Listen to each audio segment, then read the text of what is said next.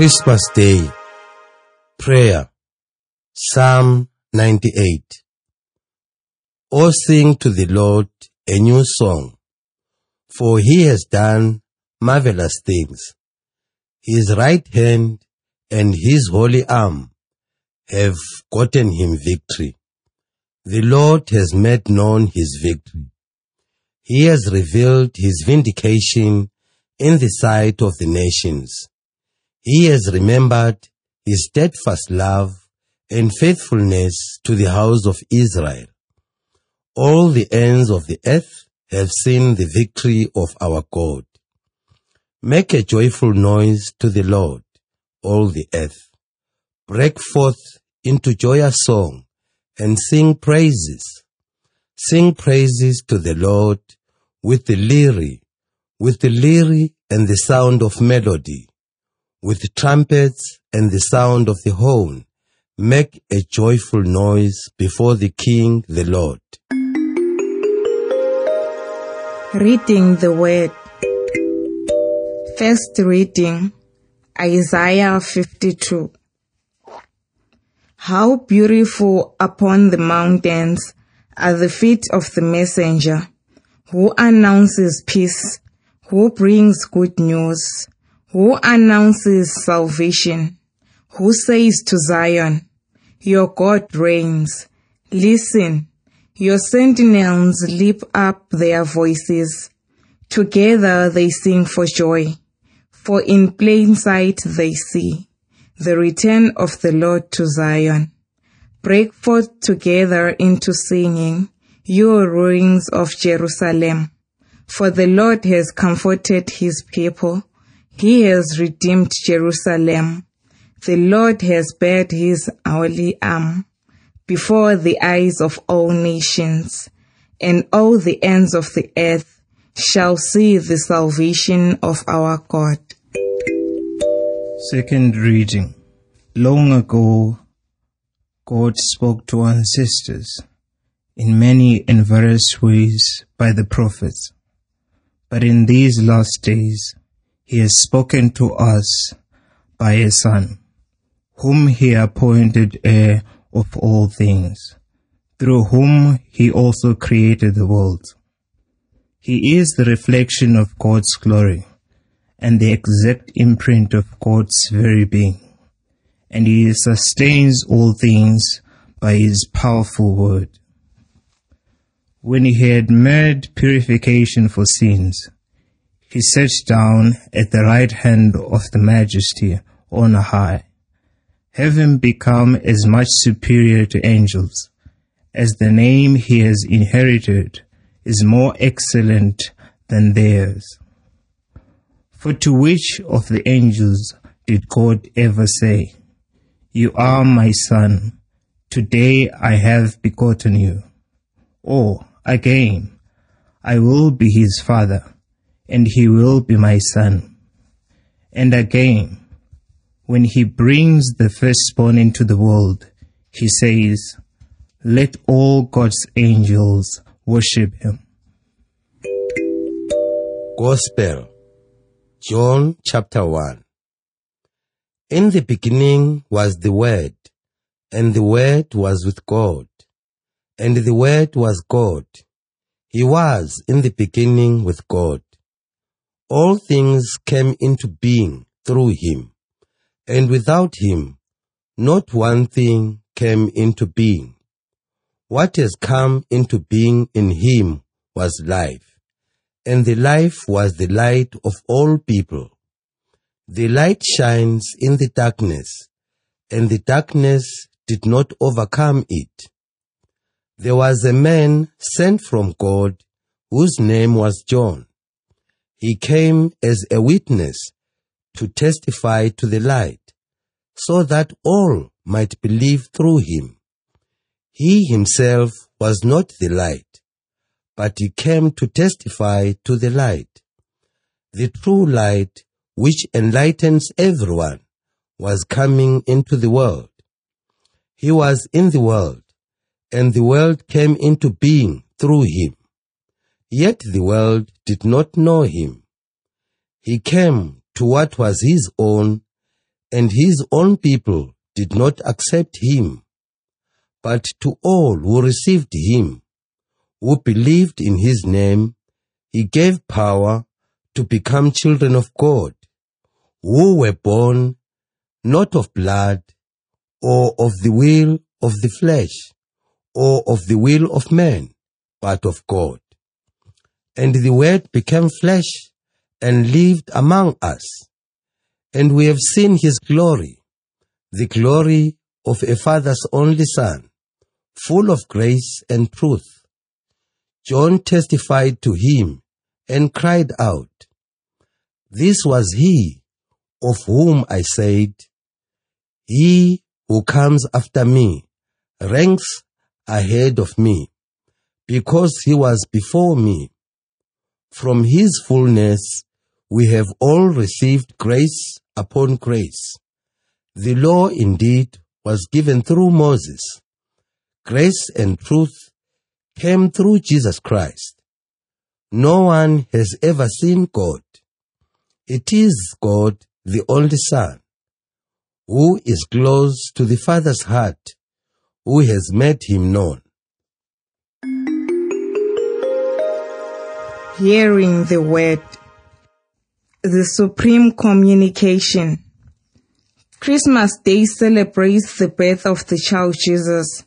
He is the Son of God, who in his coming to this world opted for poor material conditions of a young family looking for a suitable place to stay in the night on the outskirts of Bethlehem. The evangelist Luke, whose text we read during the night and dawn Christmas masses, reports this historical context of Jesus' birth. The third Christmas Mass, celebrated during this day, introduces a broader view on the coming of Jesus presented by the evangelist John. The author invites the readers to contemplate Jesus' birth in the context of communication between God and his people in the history of salvation. The passage of Isaiah brings us back to the 6th century BC to the period of the Babylonian exile. The words of the prophet convey a sense of joy and comfort. Israelites exiled in Babylon were indeed the dire need of such consolation because four decades of captivity had eroded their hope of ever seeing their last homeland again. The prophet, guided by the divine inspiration, declares to them the joyful message of approaching salvation. He imagines Jerusalem, a city in the mountains of Judah, with its sentinels on the halls, eagerly waiting for the news from the far away land of the exile. In a poetic way, Isaiah depicts a sudden appearance of the messenger whose feet are beautiful upon the mountains because he brings the message of salvation. This herald brings words of peace, good news, salvation, and the announcement of God's reign returning to the beloved city. All these images present the re-establishment of God's presence in the midst of the people and his reign over them. This is how Isaiah understands salvation.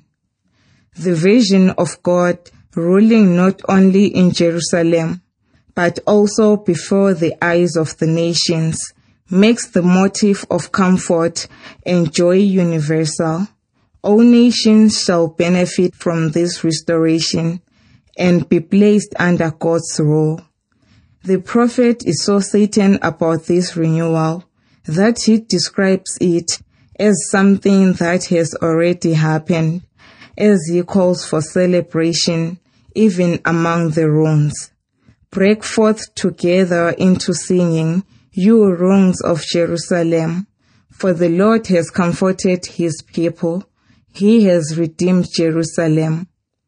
In these few verses, we observe how the future experience of universal salvation is recognizable already in the present time. Through an attentive listening to God's word through the prophet who call his people to listen. In the eyes of one with deep faith and attentive ear, the future salvation is already present. The author of the letter to Hebrews also reflects to the event of salvation, which he presents as purification for sins through Jesus. He will discuss it extensively throughout the letter, alluding to Jesus as the new and faithful high priest. In the retrospective evaluation of the long history of salvation, when God spoke to our ancestors in many and various ways, the author of Hebrews touches upon the basic truth of faith. God indeed communicates with humanity and the author's past. This communication took place through visions, dreams, angels, and most importantly, the prophets who delivered God's word. The author then points to a radical change in the manner of God's communication, which occurred in these last days.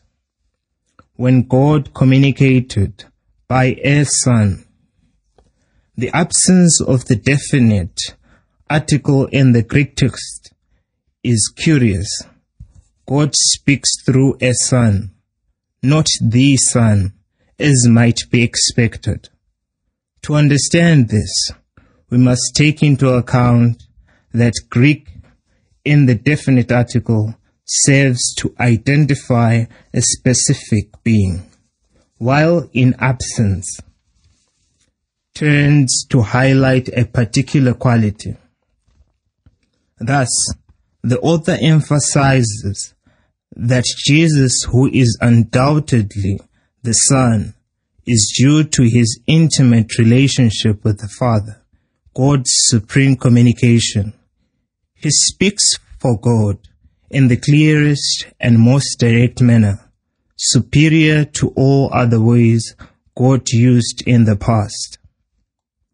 This special and intimate relationship between the Son and the Father finds confirmation in the citation from Psalm 2.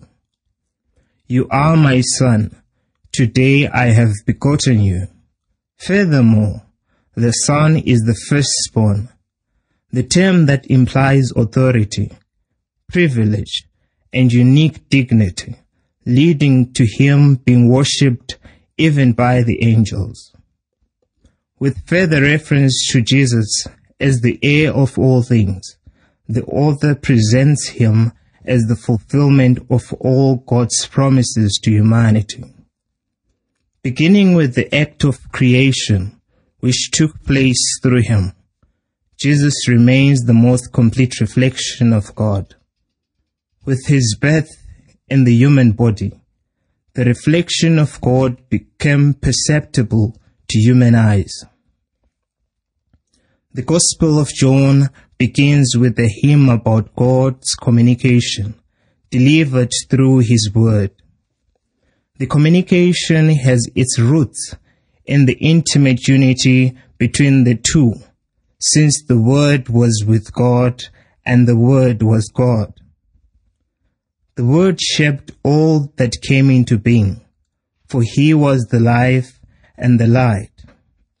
While the life is about existence in general, the light serves as a guide providing life with orientation and meaning. This word was in the world through the words of the prophets and other mediators, but not all recognized him. Even his own people did not accept him and refused to become God's children. For this reason, God decided on the final and supreme act of communication, announced by the evangelist in the solemn declaration, the Word became flesh and lived among us. This act of incarnation of the Word is described through the Greek word that literally means to pitch the tent. Using such a term, John makes a clear allusion to God's presence among the Israelites, journeying through the desert towards the promised land. As God was with the Israelites then, so now will God be with the people through his word, dwelling in the midst of humanity. This incarnate word is the Father's only Son, which makes it clear that the Word is Jesus Himself, the only Son who is close to the Father's heart. In the final verse of his hymn, the author reveals the very purpose of Jesus coming into the world. He came to make God known.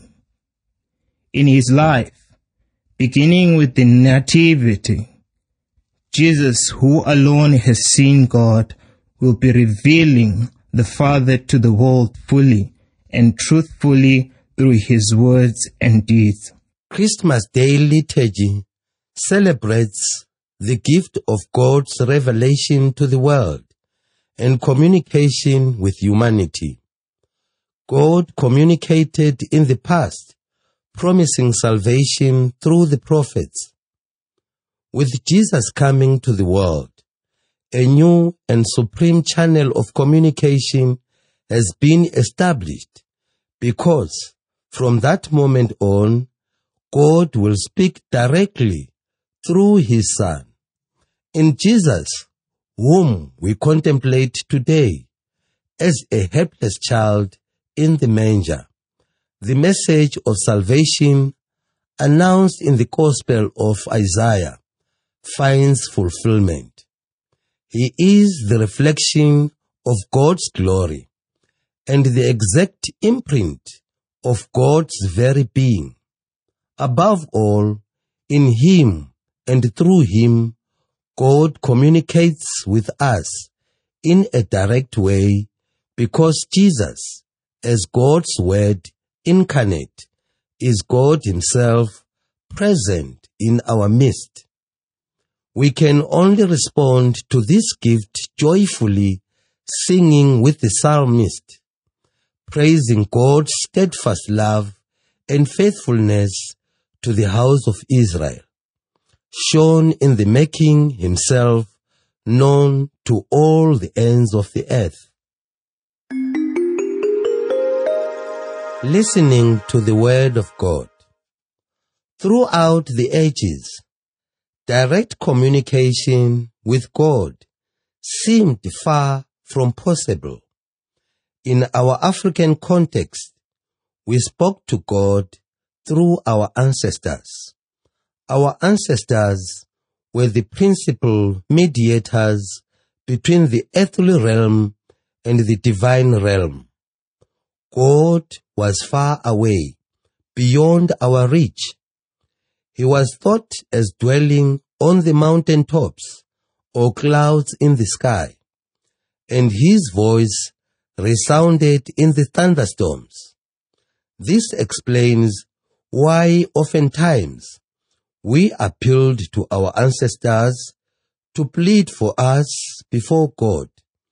It was on rare occasions when ancestors would fail that we could address God directly.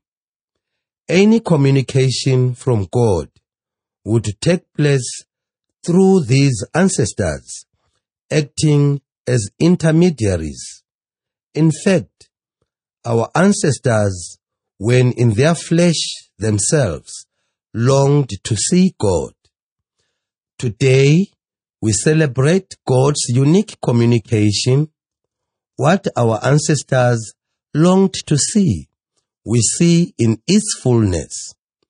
God is no longer remote and inaccessible, no longer on the mountains. He now communicates to us directly through Jesus Christ, his son. God has descended from the mountains, bringing the message of salvation. He comes to comfort his people who sincerely seek him. The gospel tells us of how the word came into existence. God descended from on high to live among us. He humbled himself and took on our human flesh. What a privilege! We now see God's glory in its fullness, for he is present among us. The coming of God among us in Jesus calls us to an intimate relationship with Him. He offers us the opportunity of becoming His children through faith in His Son.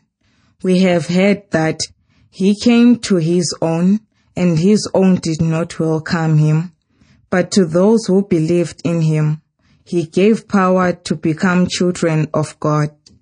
In our African cultures, anyone who rejects the message of the Father risks being thrown out of the home.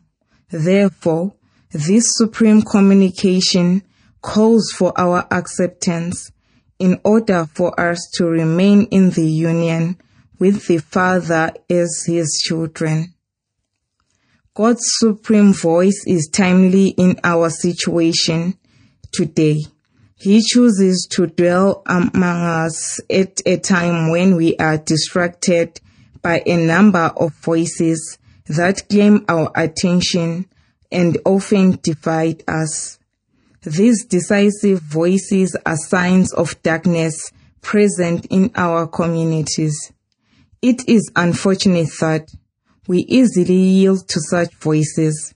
These voices often belong to our leaders and politicians who call on our tribal and ethnic differences or use economic and social status as fuel for their hateful rhetoric. Nowadays, the youth are often the flag bearers of their decisive messages and are ready to fight whenever called upon. God's supreme voice today raises us above the web of all voices. It summons us into one family as children of the same Father. With Jesus' presence now among us, we can walk in the light, standing boldly for the Christian principles that can shape and govern our life according to God's own will. A number of us have traveled many miles from cities to commune with our ancestral family members during this festive season. Let us resist the temptation of turning it into a merely social event. Rather, let it be a time to strengthen our Christian bonds with our family members, a time to celebrate our togetherness in the faith with our neighbors, and ultimately a moment to celebrate God's presence among us. Let us live in the light so that in and through us all the ends of the earth may see the salvation of our God. When the big drum sounds, the smaller ones go silent.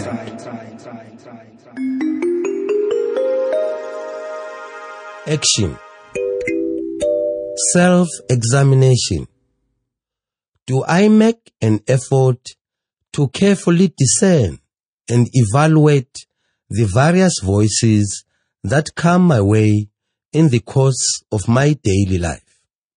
Do I really see and listen to Jesus as the act of God's supreme communication? Response to God.